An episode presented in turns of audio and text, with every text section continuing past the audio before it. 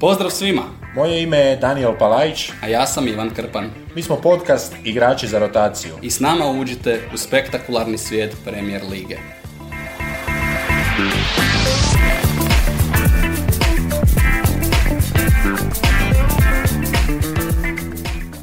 Daniele, nakon što smo popričali o svim utakmicama drugoga kola, prelazimo na našu omiljenu rubriku vijesti i reakcije. Prije nego što zavirimo koje su najnovije vijesti u Premier Ligi, pitao bih te odakle nadimak, kako ja volim reći, Tampa ili stari Tampa. Ti kažeš da malo drukčiji je naglasak. Da, naglasak je definitivno onako malo više metkovljanski. Zapravo tako stariji igrači, dok imao sam negdje tako 18-19 godina, i onda su stariji igrači uvijek zapravo tim mladim igračima koji dođu u prvu momčad tražili neko ime, jer ih kao prvo nisu htjeli zvati imenom, kao drugo nisu ih htjeli pamtiti po imenu, i onda se tražio nadimak.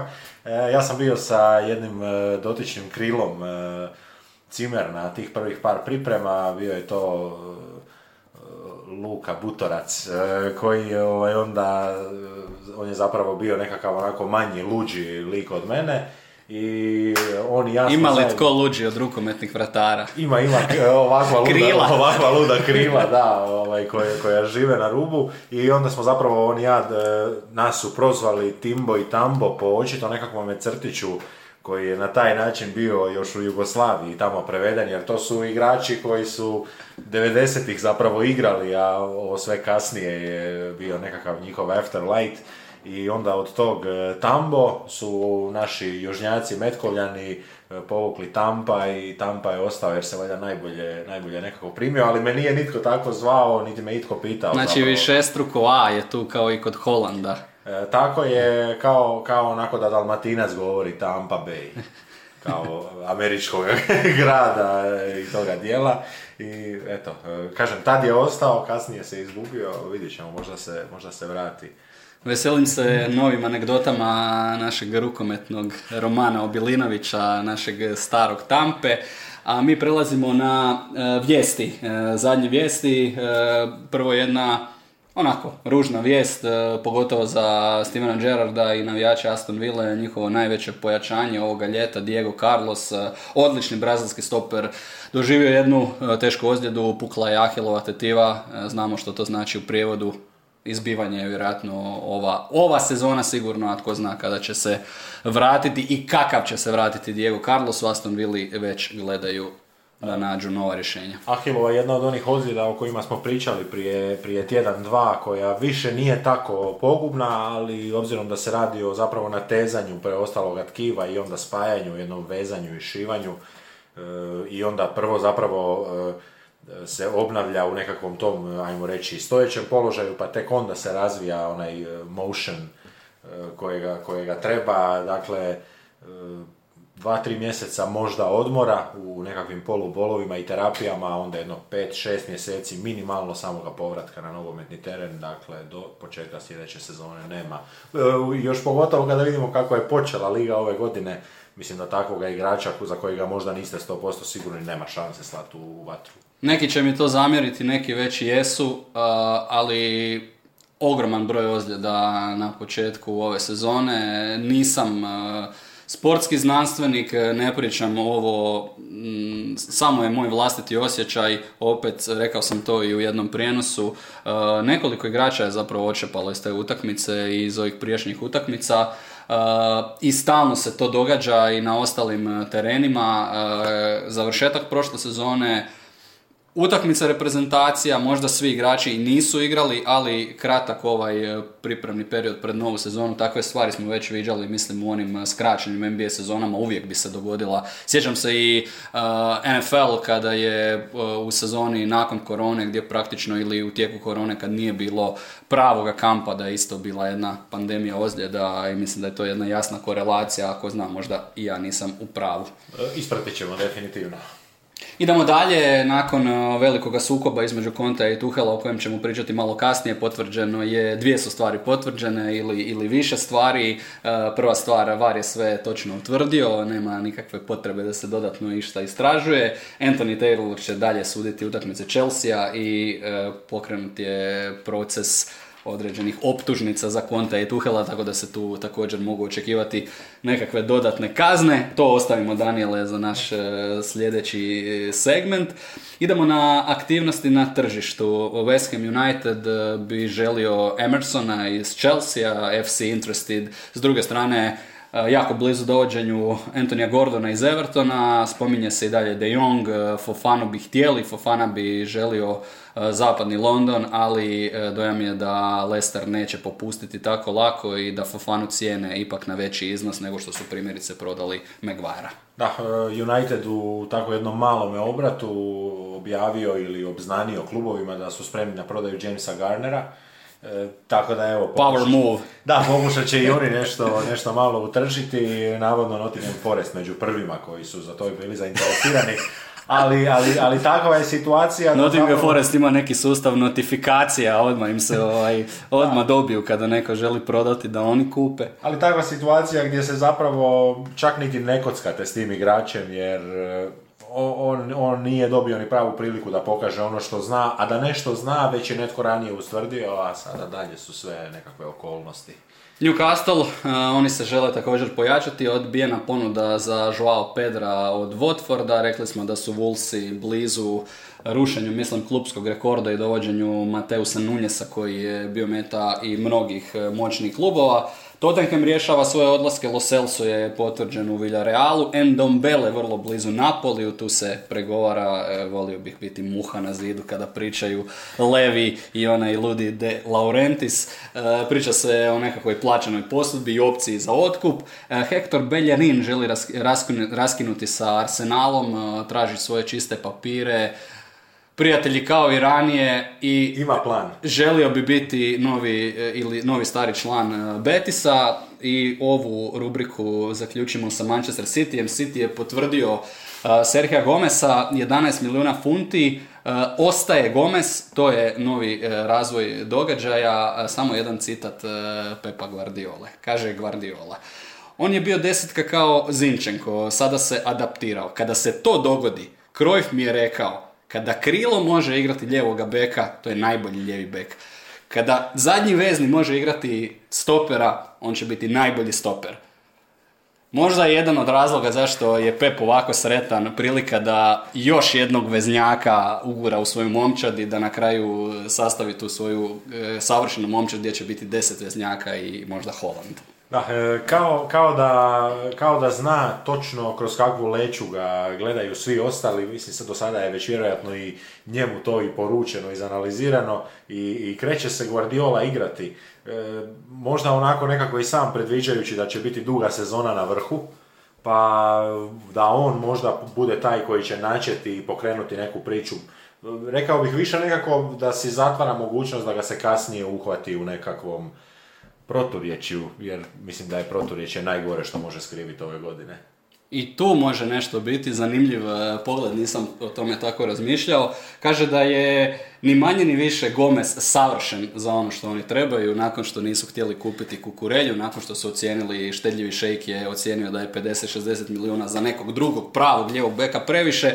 Eto, Gomes je taj koji će biti igrač za rotaciju, klasični igrač za rotaciju Manchester City-u, a naš omiljeni lik sa početka našeg druženja, Isak Kabore, još jedan bek, je došao na posudbu u Marseille i znaš s kim se spojio u Marseille, sa svojim 206 centimetara visokim prijateljem Isakom Tureom koji je već tamo, dakle druženja se nastavljaju. Da, pridružit će im se Gendozi i Alexis Sanchéz koji ima...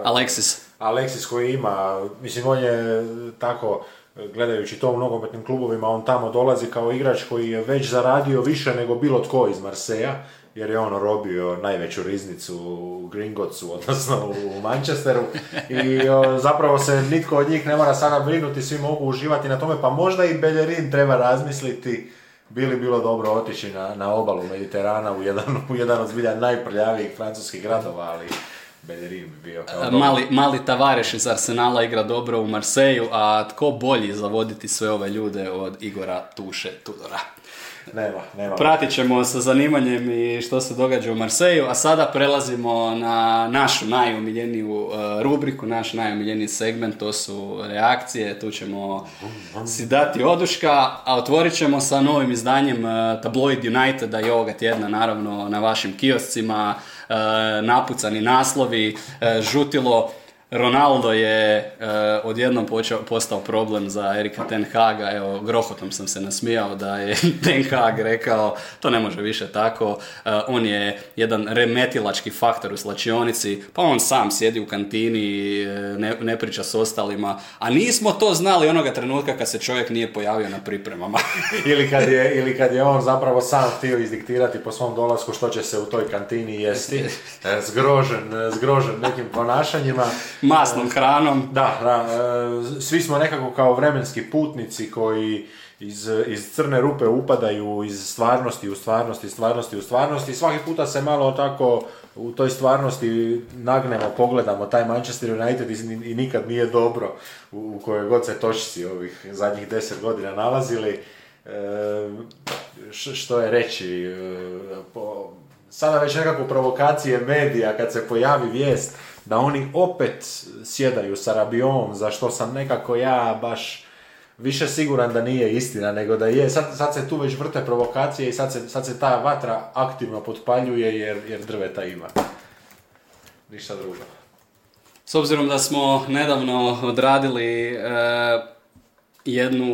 jedan telefonski razgovor između Erika Ten Haga koji je nazivao Wolverhampton, Palo nam je na pamet kako je ovih zadnjih dana bilo na linijama u Manchester Unitedu i sada ćete čuti kako je to kada John Murto, sportski direktor kojeg ću glumiti ja, naziva Erika Ten Haga.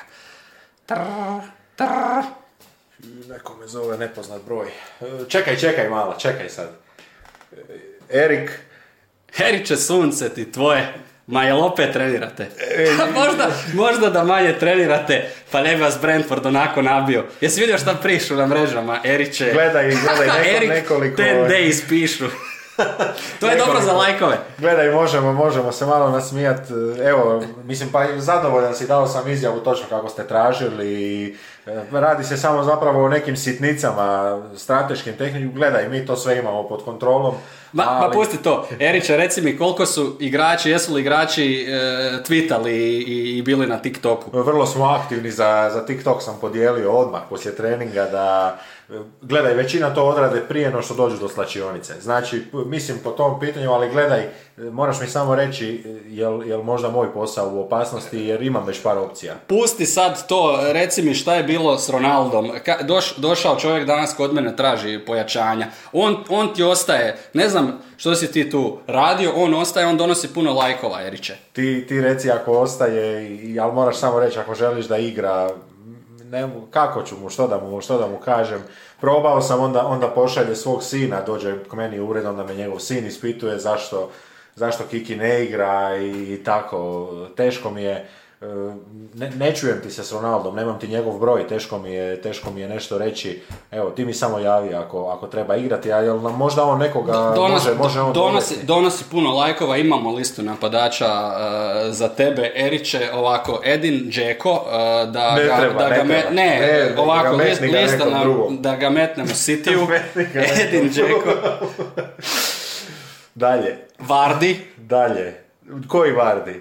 Ne, dalje. Jamie Vardy. dalje, ne možemo rješavamo se alkoholičara, ne možemo... Ovako, dalje. U vezu dolazi Rabiot, slušaj, igrao Paris Saint-Germain. Gledao sam. Ima dosta lajkova. Gledaj. Znaš onaj sa Instagrama. Immediately no. Ali gledaj, ako... Jamie Vardy, kažu, bio bi malo skup, Lester traži oko 70 milijuna, ali možemo to odraditi i Cardi ima dosta lajkova. Ja bi možda da, ako možemo, da nekoga damo i van. Evo ja bi možda, gledaj, ja znam da sam ja Martineza preporučio i sve, ali ruke su vam otvorene. Jel ima neko od dobrih igrača da bih htio dobiti? Pričao sam s Ronaldom, tražio ovog malog Mateusa što si ti želio, pa smo poslali ponudu. Fino Nunješ, jel? Stiže? Ma ne, ovaj Kunja iz Atletico Madrida. A, taj. Nisam još ispratio. Jel ima neki papir da malo vidim ko je mali? Eto, otprilike je to tako u Unitedu ovih dana. Jedan od tabloidnih naslova je i 13,8 km koliko je Erik Ten Hag natjerao igrače Uniteda da trče na treningu. Zašto ta kilometraža? Toliko je Brentford pretrčao više od njih. Jedna onako mjera, Daniela, je kao Artetina maslina, jer ovih 13,8 km neće natjerati McTominaya i Freda da postanu nogometaši, De Geu da zna odigrati nogom i tako dalje, ali možda i mjera da Ten Hag u kratkoročnom periodu izvuče nešto iz ove ekipe koju ima, jer on sad već sam mora znati da to neće biti ljudi s kojima će on raditi, ako on ne postane taj Pedro i ako on ne postane krivac za sve što se događa. Već nekako na tom okupljanju, već nekako ja vidim Bruno Fernandeša, jer smo ga vidjeli na travnjaku u tim njegovim gestikulacijama i reakcijama.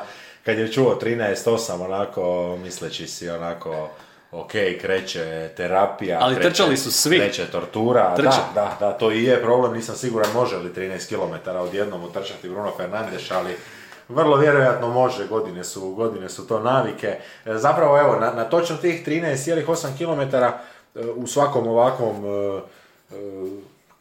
ajde da ga ne uvećavamo, ali ovo je jedan mega vikend za United bio po pitanju te popularnosti.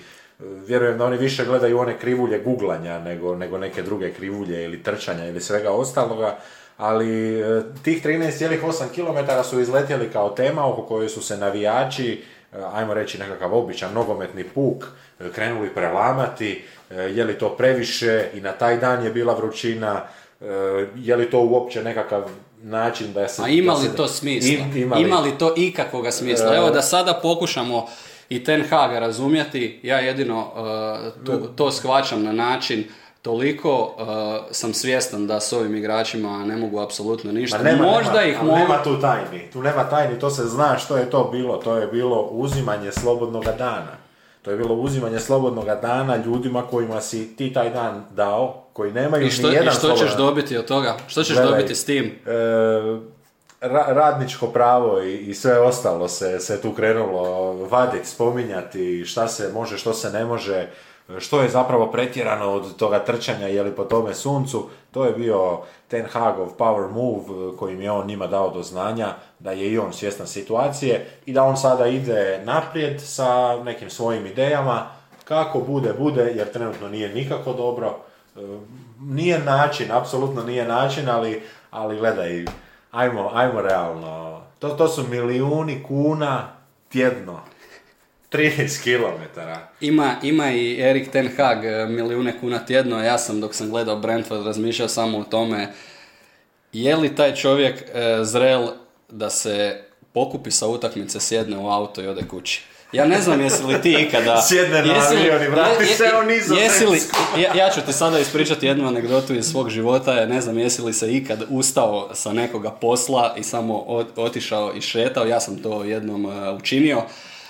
I osjećaj je zapravo fenomenalan u tom trenutku, osjećate ogromno olakšanje, radilo se o studentskom poslu, zaputio sam se tamo više onako sa nekom znatiželjom, radilo se o prodaji, a prodavala se ta prilika da se upišete na nekakav poslovni portal i to je koštalo 900 kuna.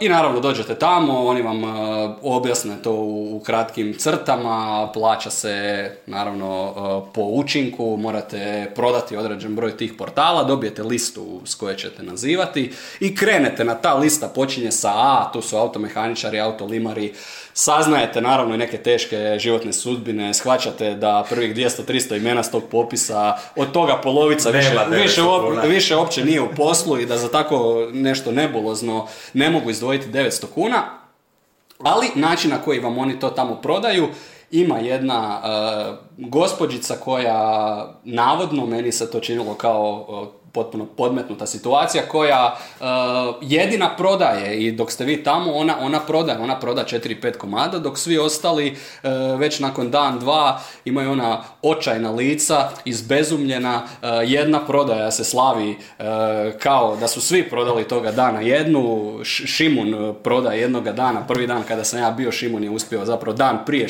Šime uspio prodati jedan taj portal i onda je imao onaj osjećaj dolazim drugi dan, sad ću ja to svaki dan, a drugi dan su samo bili javci nakon što mu se slušalica konstantno spuštala. Ja sam uspio izdržati jedan dan. Do kojeg slova?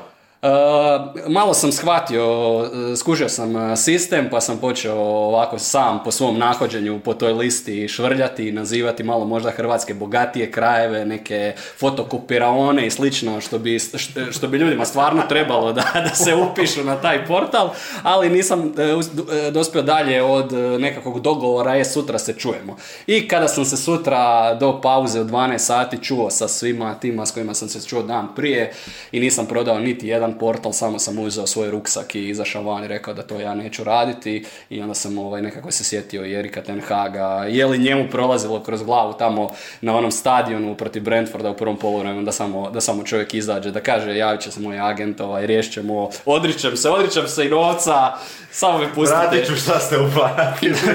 vraćam. Da, ali evo kako je ostao, vjerojatno je o tome razmišljao i ta cijela scena, to je vrlo onako poetično, njegovo stajanje uz liniju u točno određenom prostoru, prekrižene ruke na prsima i taj pogled u nekakvoj poluvisini u prazno. Pogled u prazno. I to razmatranje i onako više reakcija na neke zvukove koje čuje, pa onda onako okrene glavu kao... Više nekako reagira glava kao komad tijela nego kao mozak, organ. Se samo onako okrene, ali i dalje taj pogled, mislim 4-0, zna što ga čeka. I to je kod njih dosta i bolno i evo da se možda i konačno narugamo od njih, tih igrača. Svi su ih nekako sad preskakali, vlasnici ovo, vlasnici ono, to će se riješiti kako će se riješiti. Mi se bavimo onime što će se suprotstaviti drugim momčadima, to neće biti vlasnici nego igrači. Ali došlo je do toga dna i dobro je da su vrlo rano dobili 4 gola jer su imali sat vremena plus pauzu da malo razmišljaju o svemu tome, da budu u tome trenutku. Nekad vas poraz iznenadi u zadnjoj minuti, ne osjećaš se tako poraženo, osjećaš se dotučeno, nekada prevareno. Chelsea recimo, evo, sa tim izgubljena 2 boda prevareno, ali ovo nije tako, ovo je onako, ovdje si sam zakuhao, jelo je loše, svi su se otrovali i sad skupa čekate pomoć, ali pomoć ne stiže jer vi znate da je sat vremena do pomoći. Rekao bih takvi profići imaju možda nad i osjećaj. Satire, rekao da, sam da, nad imaju, satire. Ali takvi profići imaju i osjećaj, oni znaju da neće zabiti, ja to garantiram, oni to vide, oni ne napadaju, oni to znaju, oni to osjećaju, to je... I završit ćemo ovaj dio o Unitedu, izabrao sam nekoliko naslova sa Red Cafea, jednog od mojih omiljenih foruma i to onih starih foruma. To je forum Manchester Uniteda, to je nogometni forum, to nije psihokauč, to nije forum gdje dolaze ljudi po savjete kako se nositi sami sa sobom, kako izdržati svakodnevnicu, ponavljam to je nogometni forum. Samo neki od naslova, recimo nakon ovog poraza protiv Brentforda. Prevodit ću. Prazni Old Trafford ili ispraznimo Old Trafford. Krivi su igrači, ne menadžer. Onda idemo dalje. Što je dobro od svoga dolaska napravio Erik Ten Hag? Koji nije kriv. Konstantna curenja prema medijima. Onda idemo dalje. Idemo napasti sponzore. Pa nastavak. Vrijeme je da postanemo militantni. I zadnji, iako ih je bilo još puno više, je li ovo najgore što je ikada bilo? Koliko su si puta to pitanje postavili? Imali gore, stižu klopove trupe. kako je tvoje očekivanje? Evo, baci mi neko očekivanje za sljedeći jedan, čisto da ti ne otvaram sa svojima. Sam sebe sam, Daniele, uvjerio kada sam vidio koeficijent na Manchester United. To je prva stvar koju sam otvorio, možda i u međuvremenu i naraslo. Išao sam pogledati poslije Brentforda koeficijent. Ili u tijeku te utakmice Manchester United Liverpool na Old Traffordu bio je 7. Sam sebe sam uvjerio. Da, u nadi toga visoko da odbita, evo, ali... Da nešto mogu oni tu učiniti, ali mislim, ne treba biti nekakav posebni Nostradamus da bi se reklo da tu United po svakoj logici nema nikakve šanse, Liverpool će sigurno izaći razjaren i jako motiviran.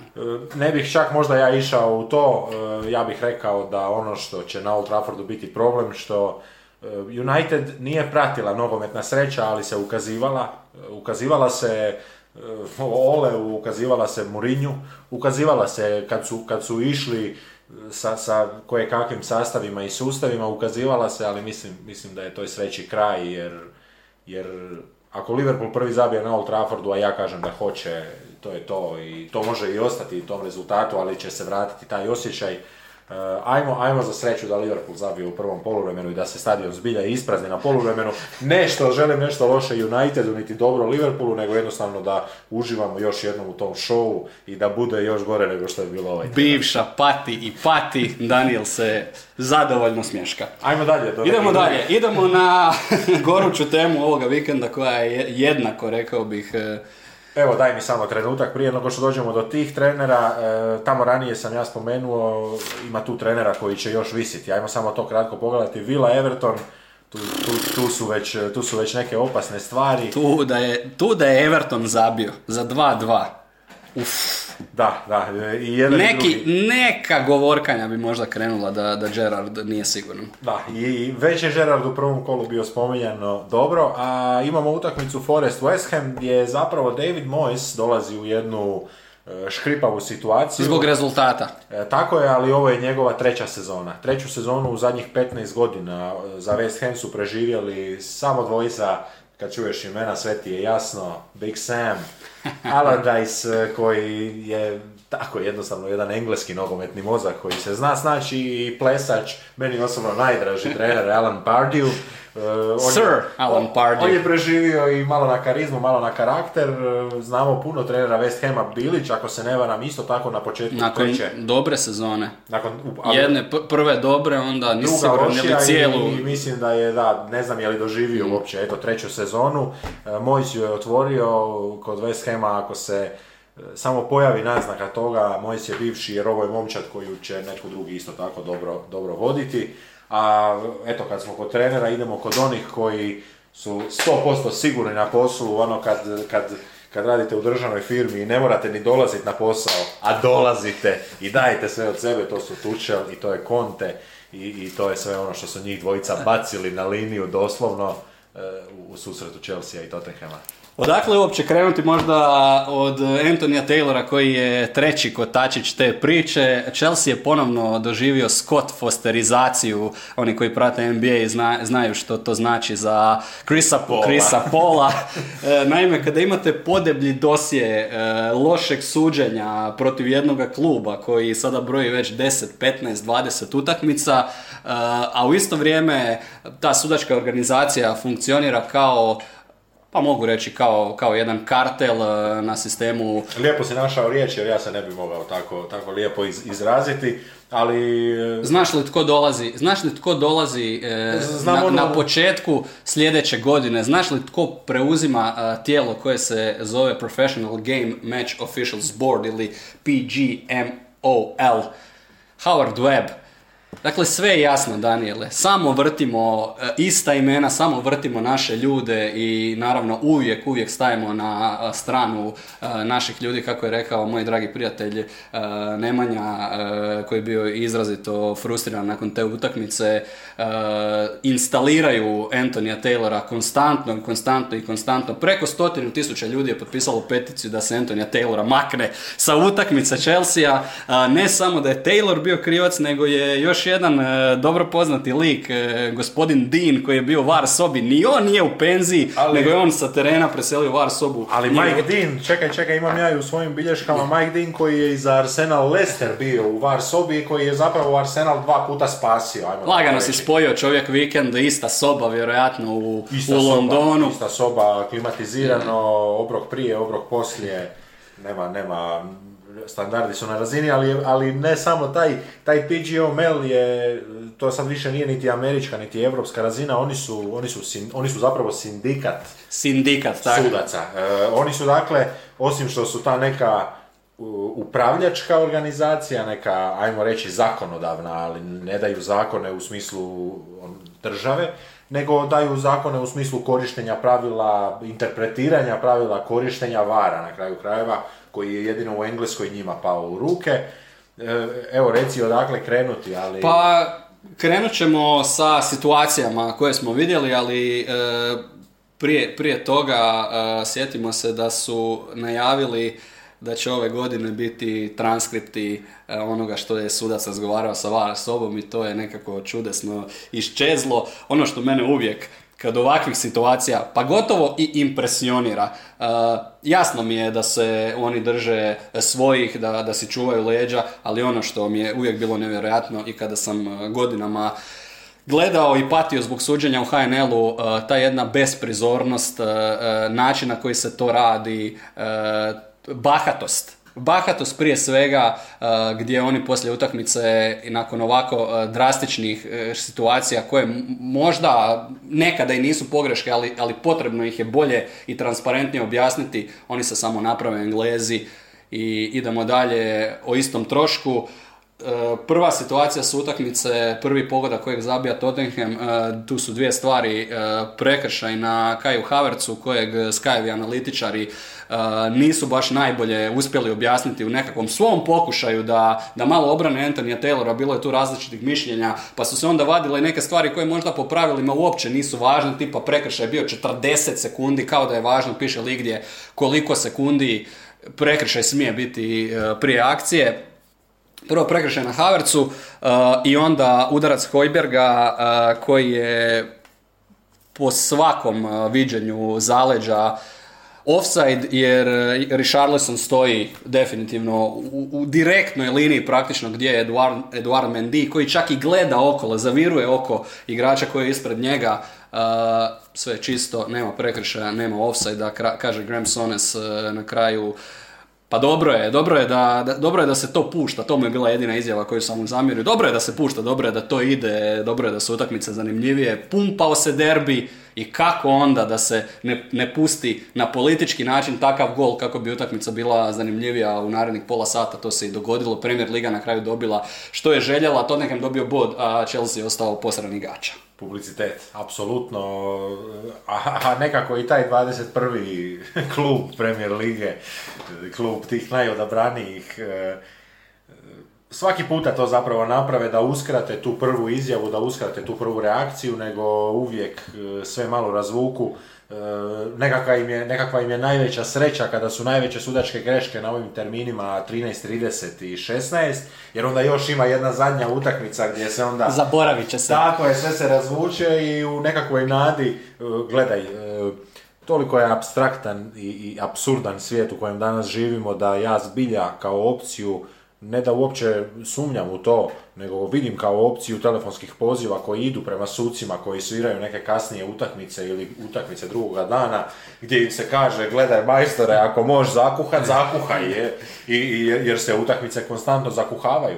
Nekad to dođe i to je taj nogomet, predivna igra, nogomet da sam tu situaciju, nogomet da sam taj trenutak, a nekad ovako oni, evo i toga slavlja utrčavanja koji sprovociraju. Na 1-1 prvi trenutak, intimni trenutak Contea i Tuchela koji u samom prijenosu nije pušten, ja mislim, od početka, ali sam ja onda kasnije se potrudio i našao snimku. 68 minuta. Gdje zapravo Antonio Conte je taj koji jednim onako primal krikom kreće prema prema klupi Chelsea-a u istom trenutku, zapravo to on radi planski, u istom trenutku kada Tuchel i dalje vruć i zagrijan od toga što nije dosuđen prekršaj na Havertzu, kreće, ali ne prema Conteu, nego prema četvrtom sucu. I onda Tuchel primjećuje da je Conte taj koji nije ga mogao ne primijetiti, koji vrišti prema njemu i dolazi bome do prvog onog bumpa između njih. I to ne onog NBA-ovskog bumpa, držite me, ubiću ga, nego stvarno smo bili već tad na rubu njihovog sukoba. Utakmica se nastavlja, Chelsea ponovno vodi i onda... bizarna situacija, ili ne znam kako bi se, sramotna, ali i bizarna, ne znam što je više, sramotna ili bizarna, povlačenje za kosu Marka Kukurelje prije kornera kojeg izvodi Perišić za 2-2. Vadi se knjižica, provjeravaju se pravila, provjera je trajala isto tako skoro, ovo zapravo oprosti, nije bila tako duga provjera, negdje unutar minute sve skupa dovršeno. Jer tu var nema što dosuditi osim crvenog kartona. Da, oni onda imaju jedan onaj chart koji im kaže kako se riješiti krivice iz svake situacije, koji ih onda vodi po opcijama gdje se oni mogu izvući i gdje su oni doslovno gledali ako je prekršaj već prošao i ako ga Taylor nije svirao, mi možemo analizirati crveni. Ali samo crveni, da. Ne možemo analizirati žuti, niti prekršaj. I šta drugo, nego doslovno samo crveni karton, isključenje nekoga igrača i u tom slučaju jedina mogućnost bude promjene. Ali što radi Anthony Taylor u toj situaciji? To je 3-4 metra ispred Taylora najblatantnije povlačenje za kosu, jer koga možete blatantnije povući za kosu od Marka Kukurelje na čitavom igralištu? On je jedini čovjek čiju glavu ne možete promašiti i događa se to 3-4 metra ispred vas. Taylor ostaje njem na tu situaciju. Rupa u pravilima svakako postoji, ali da su nekako imali osjećaja pa da tu ne dodijele taj drugi korner da se dosudio prekršaj, da je bila možda nekakva tiha provjera, da su iskomunicirali preko možda trećeg suca koji je to, linijskog suca koji je to vidio. Sve bi bilo bolje od toga da je nakon toga bez ikakve sankcije Tottenham izveo novi korner i još izabio gol, a da ne pričamo da o crvenom kartonu nije bilo ni govora i kakav nam to sad presedan postavlja, povlačite čovjeka za kosu kad god želite. Jučer recimo Zaha igra s onim coflekom na glavi, ja sam samo razmišljao pa zašto ga neko ne povuče. Nije ga Philips mogao uhvatiti, ali... Presedan imamo, nema prekršaja, nema crvenog kartona. Da, već i viđeno. Gendozija, Fellainija, već smo se mikrofon frizura nagledali. Ne znam, želiš li zatvoriti ovu temu, jer... Pa zatvorit ćemo ju onime što se desilo na kraju utakmice. Možemo onda ovako sudački samo zatvoriti, ja bih dodao dvije stvari. Prva stvar je, igrače stalno glume, ne kažem ja, kažu igrači, kažu suci, kažu treneri, kažu navijači, kažu svi. I to čak ne gledam ni kao nekakvu negativnu točku te kulture. Svatko tko se našao u toj situaciji da u punom sprintu idete za loptom i vidite nogu koja vam se aktivno isprečuje i znate da će ta noga dohvatiti samo vas, vi se instinktivno pripremate na pad. Nogometaši koji godinama tako odrastaju, žive, čuvajući se tih ozljeda, čuvajući se tih tvrdih kontakata, jednostavno nekada to malo insceniraju i to je taj dio nogometa. I na taj način je nekako ta sudačka komisija ovo gledala, jer se Kukurelja onako dosta čvrsto držao do jednoga trenutka i onda naravno svatko će logično reći da do trenutka kada je povučen za kosu. Cristian Romero je krivac i... Apsurdno.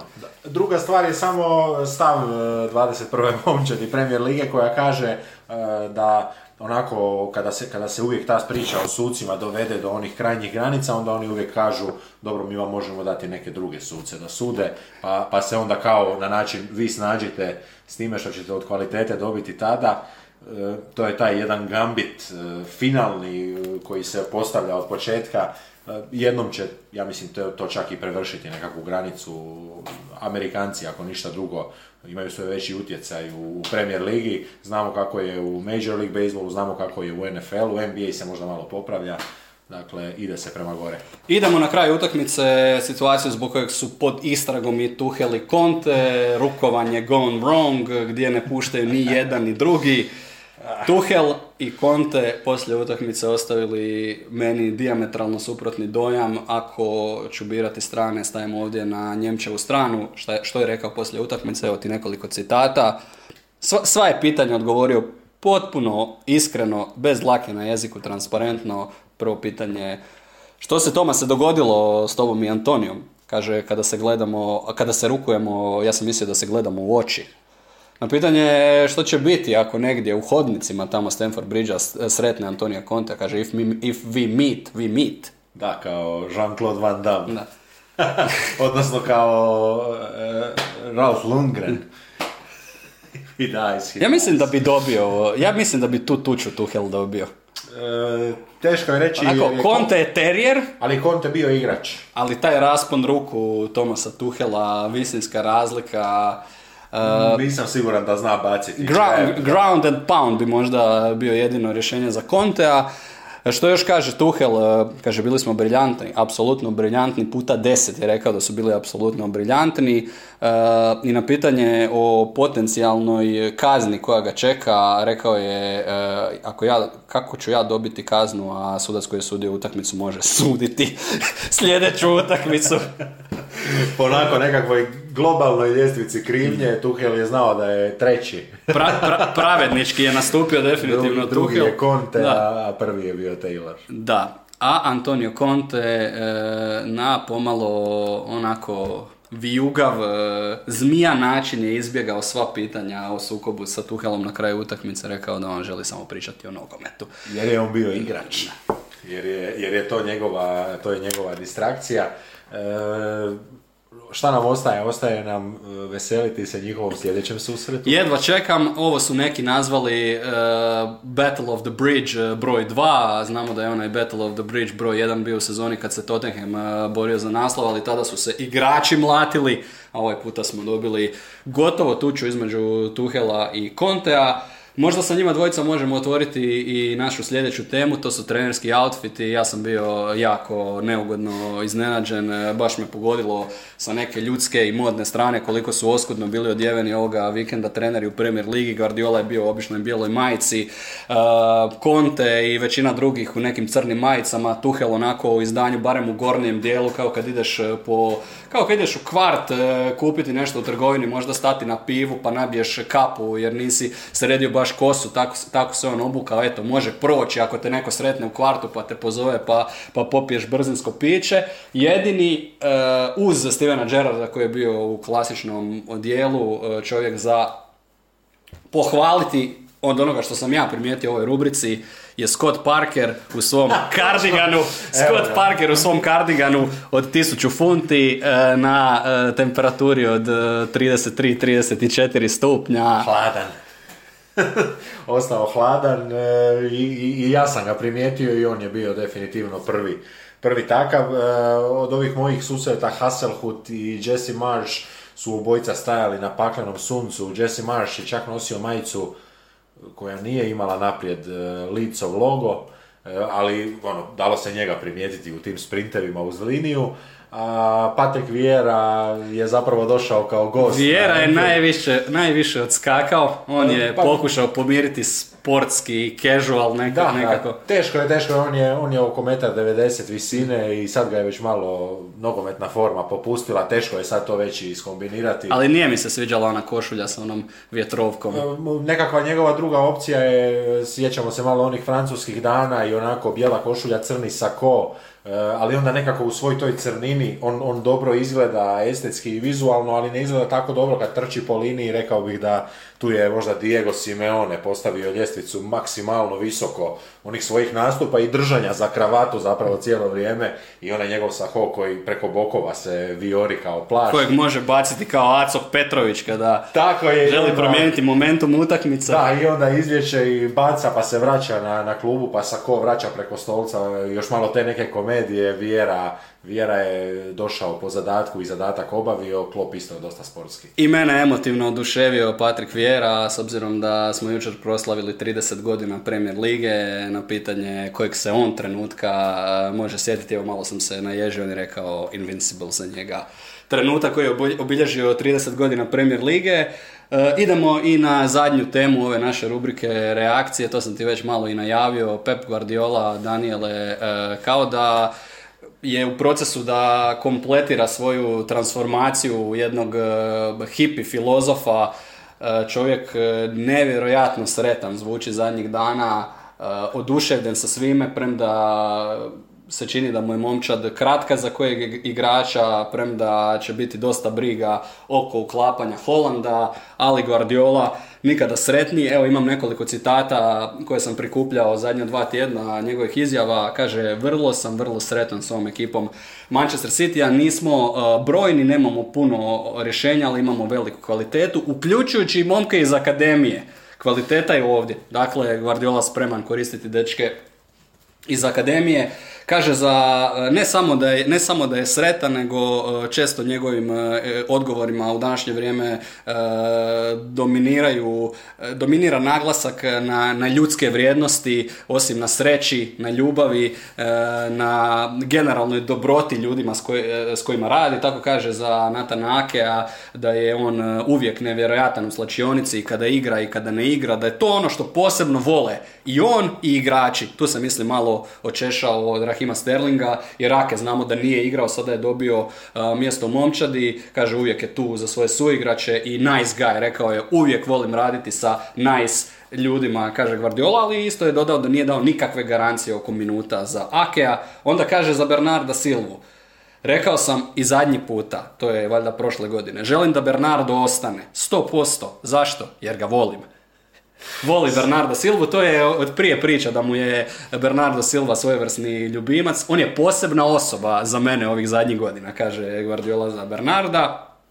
Rekao je onda malo, naravno ušao uvijek u neke filozofske vode, što je interesantno čuti. Naša najveća borba je s nama, unutar nas, ne s protivnicima. Koliko budemo pozitivni, toliko će nam dobro ići. Onda kaže da ga je ovaj Juan Malilo, bivši pomoćni trener, valjda jedan spiritualni vođa Guardiolin ili spiritualni mentor. Guardiola se cijelu karijeru okruživao sa takvim baš ljudima. Kaže da ga je naučio sljedećem, opustite se, sve ide dobro. Kada dobiju 14, izgube 3 utakmice, kaže, bili smo perfektni, uživamo i opustili smo se. Zatim kaže za Erlinga Holanda, tu je već malo i onako komedijski bio raspoložen Guardiola. Na pitanje kako je Holand odradio zadnja 2 tjedna, kaže Guardiola, ne znam, nisam spavao s njim. Ali kaže, ohrabrit ću ga da postane bolji igrač, bolji finišer. Biće bolji danas nego što je bio jučer. Dakle, i tu je proces rada i igrački i ljudski. A završit ću sa izjavom poslije ove utakmice protiv West Hama, gdje je bio oduševljen sa Holandom zbog sljedećeg razloga, jer je Holand uzeo tu loptu za 11-terac i rekao je Guardiola, imam osjećaj da ako netko bude pristupio Holandu da mu uzme 11-terac, da će ga Holand nokautirati. I to mi se svidjelo, kaže. Nadovezao se možda malo na događaj iz Pariza, gdje se to moralo ugovorno i dogovorom rješavati. Isto je tako bio i u petak je više nekako filozofski izašao i rekao, što sada, ja mislim, ovako barem meni, da to zbilja zvuči smiješno, gdje on rekao da on kroz svoju kreativnost u taktici želi igračima dati, mislim da tu nekako je već prešao tu granicu, jer to definitivno nije on, taktika je na prvom mjestu, onda snalažljivost igrača. Tko će zaustaviti City i na koji način, to će ostati sad pitanje za sljedećih 36 kola, jer možda će ih Liverpool pobijediti u međusobnom ogledu, ali čini se da ih nitko drugi zapravo ne može dobiti. Evo, 3-4 momčadi su zapravo momčadi koje imaju kompletne ne 11-orke nego 15-orke koje bi uopće mogle parirati, i možda United ako iznenadi. Sreća je tako jedna relativna stvar, individualna stvar. I uvijek dolazi zapravo iznutra. Guardiola se čini jako zadovoljan u ovoj fazi njegove karijere, iako nema čovjek ni novi ugovor u džepu, ali to ga ni najmanje ne smeta. Mi smo se malo onako našalili da možda nešto frče Guardiola u Manchesteru, ali to nije sigurno razlog njegove sreće, nego nešto što dobro dođe. Eto, tu smo završili s našim reakcijama, a za nove epizode pratite naše društvene mreže i čekamo sljedeće kolo. Lijep pozdrav!